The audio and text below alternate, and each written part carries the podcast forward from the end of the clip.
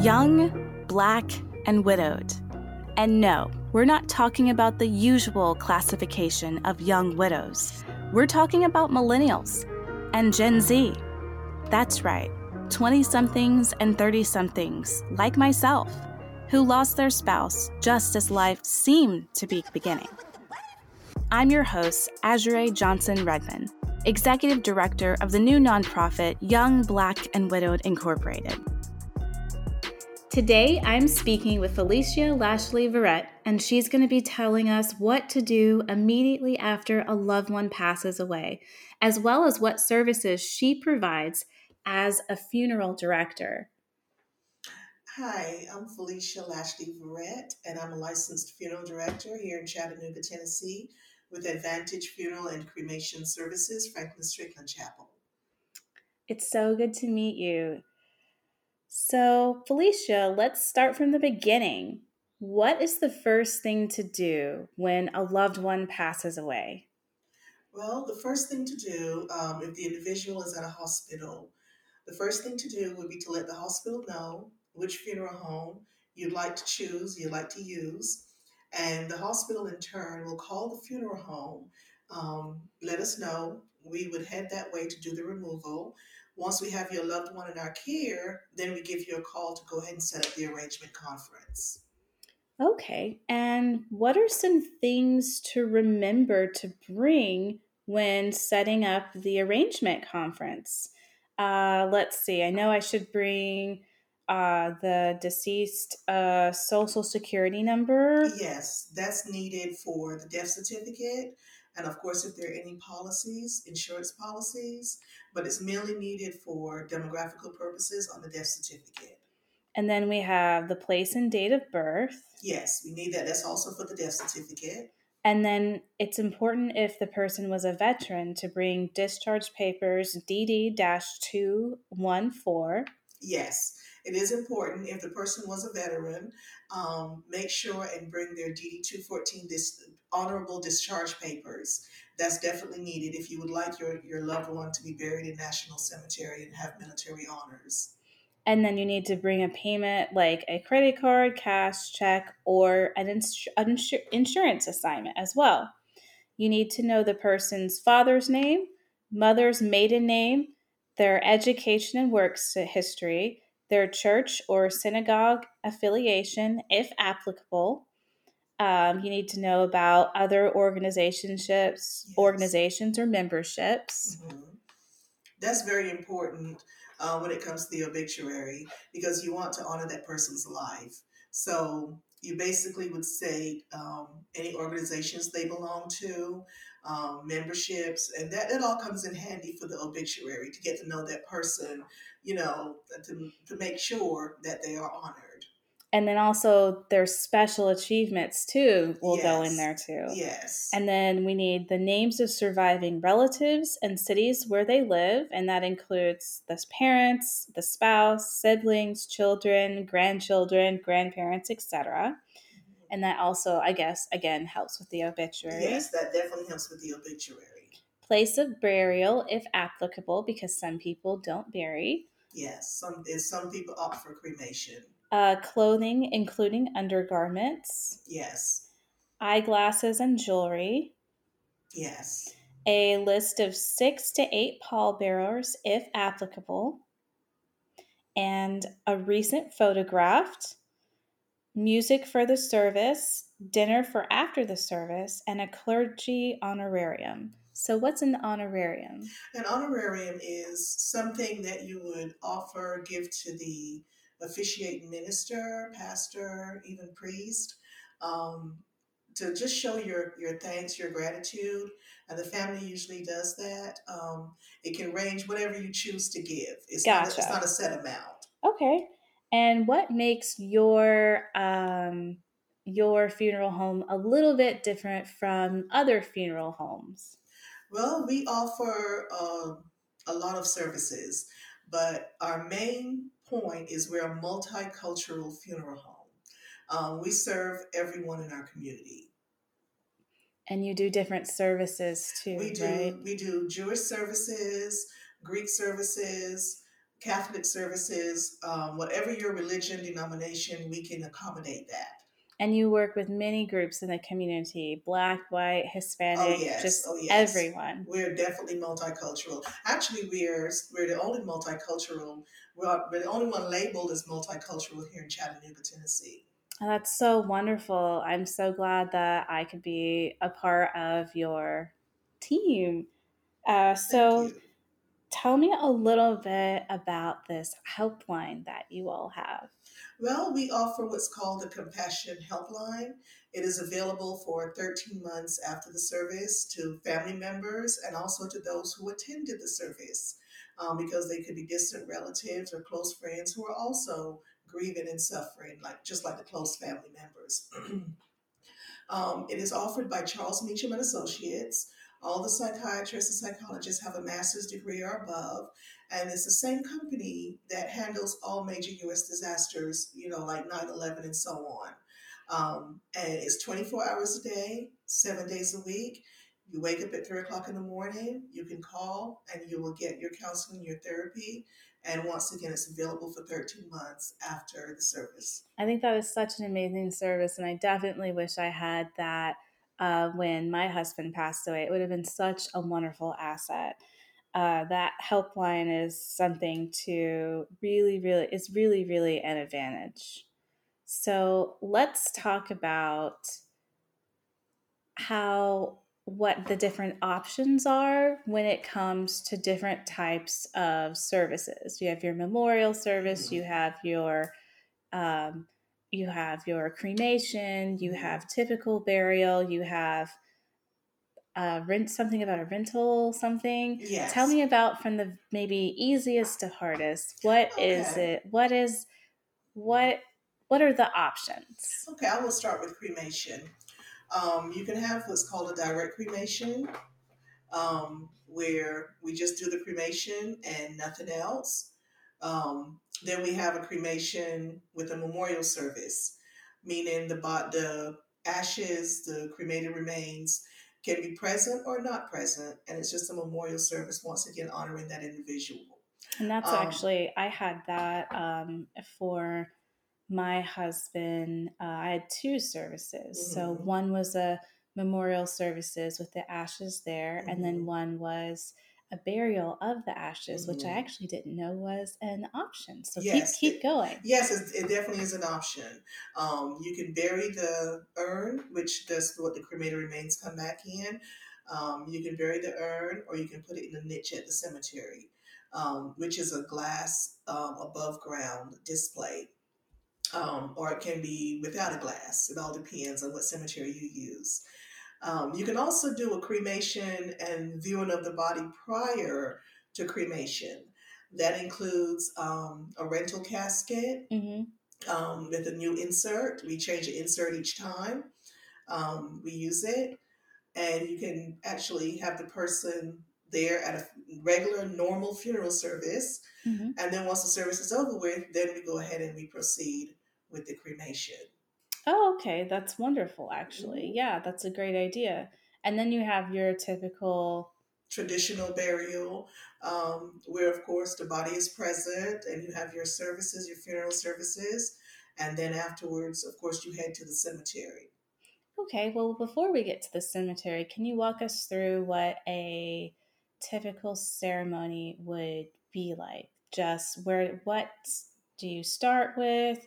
What generally happens in the middle, towards the end, stuff like that. I think basically they start with the viewing, right? Yes, um, we walk the family in uh, with the officiating minister, and the the family gets their last what's called the last viewing, where they look at their individual, and once they're done and they're seated, then we close the casket, and then the service starts. And it usually consists of prayers, a few songs, um, scriptures, um, uh, an area to read the obituary out loud to the congregation.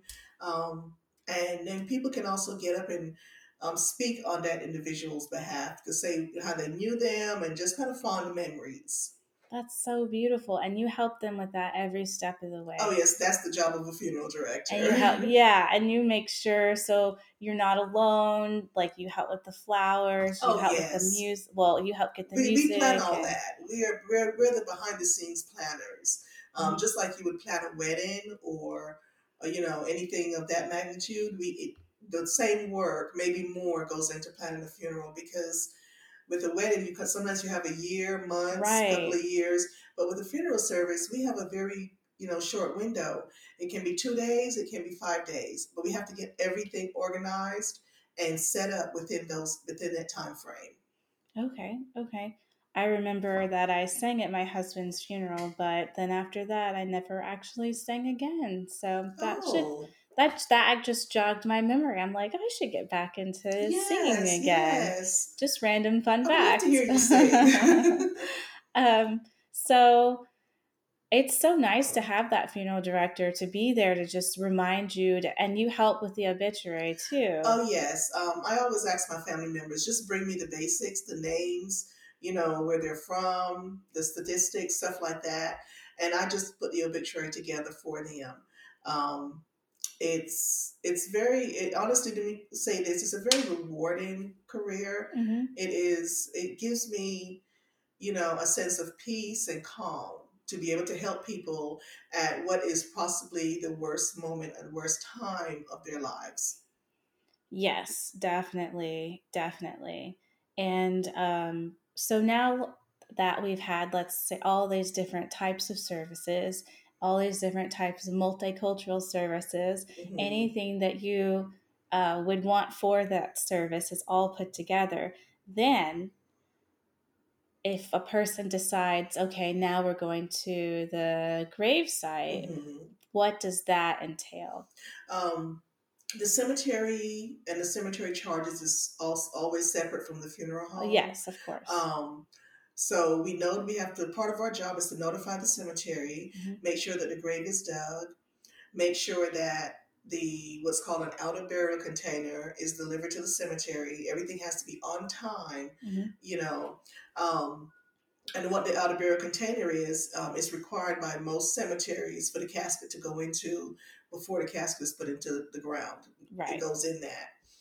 Um, and we, after the service, we do a processional onto the cemetery, onto the cemetery, and a short, very short committal service is done there. Mhm. Um, it consists of a prayer, a reading of scripture, and committing the body to the ground. Right. Um, Now tell me, are there any other locations other than a church that a funeral session can be held? Yes, um, we have a beautiful chapel in our facility. It seats a few hundreds, and we have the majority of our services there at the chapel.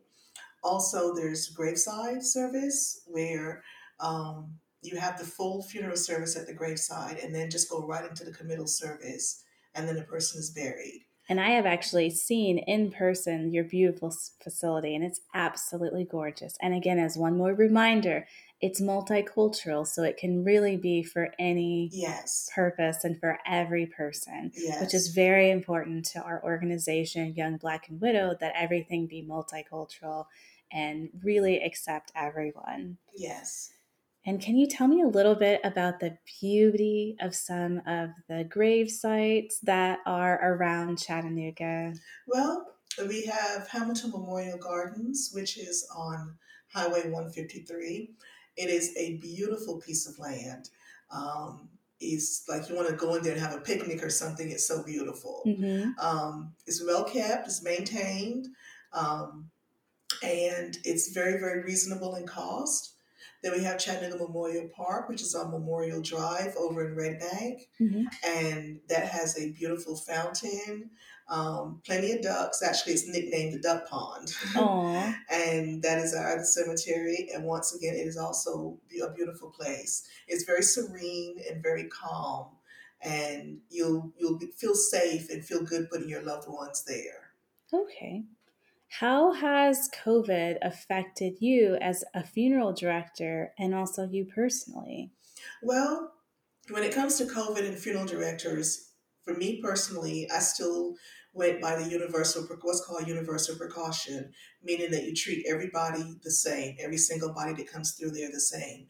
Um, with COVID, though, it kind of made us go that extra, extra, extra step because of you know how it was so rapidly um, spreading. Mm-hmm. Um, but we basically just followed our protocols. We protected ourselves, and we wanted to, we will always want to know um, the family members' um, status if they were um, diagnosed as well, or if they do have it.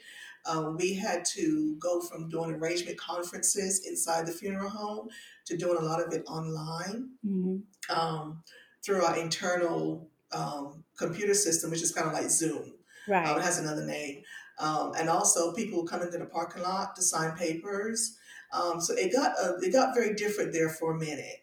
Um, December 2020 and January 2021, there was an influx of COVID um, bodies, and it was it was quite almost overwhelming.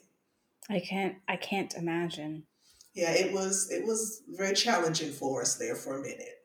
Well, I'm so happy that you made it through. And now I hear that just like me, you've had the opportunity to get your COVID shot. Yes, I had my second shot yesterday.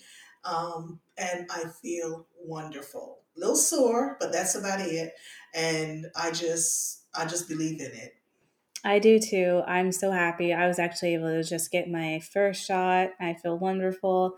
And I'm looking forward to getting my second shot too to help um, protect ourselves and our loved ones against this terrible virus. I can't imagine how difficult it had to be as a funeral director. So we really appreciate all of your definitely essential work. So, on a personal note, Felicia, tell me a little bit about yourself. Well, I am from the small island in the Caribbean called Barbados. Mm-hmm. I came here actually to find a mortuary college to attend because there's not one on the island. All the funeral directors went to Canada or England to train and then go back home. Um, and I ended up making Chattanooga my home. I'm married. Um, I have two children. One is 26, that's my daughter, and my Aww. son is 22, and he is at um, UTC right now, Chattanooga. Oh, that's wonderful. And I live in the East Brainerd area, and I really do enjoy Chattanooga. It's my second home. Oh, that's so great. And it's so great to be with someone who understands the the challenges and the acceptances of of just being just being black and living in the community together. I feel like you're I promise when you talk to Felicia, it almost feels like she's this mom that is just so helpful and loving. And I absolutely love that. I actually asked her, I was just like, could I be, could you be a surrogate mom while, uh, since my mom can't be in Chattanooga because you're just so amazing and I feel so comfortable talking with you. It's just great. Oh, thank you. Thank you so much. And let me just add, it's an honor to serve the Chattanooga and surrounding communities. It's an honor to serve my families.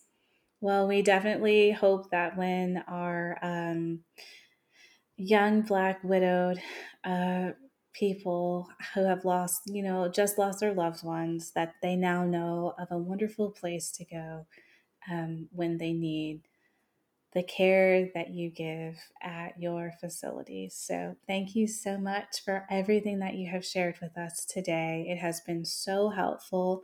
I think this is an eye opening into what how things really work and makes the whole process so much less scary and so much less overwhelming to know that you could be there every step of the way. Yes, thank you so much for having me. Join our community. Through our nonprofit, it's free to call, text, email, or chat with a peer volunteer daily. Just visit our website, youngblackwidow.org.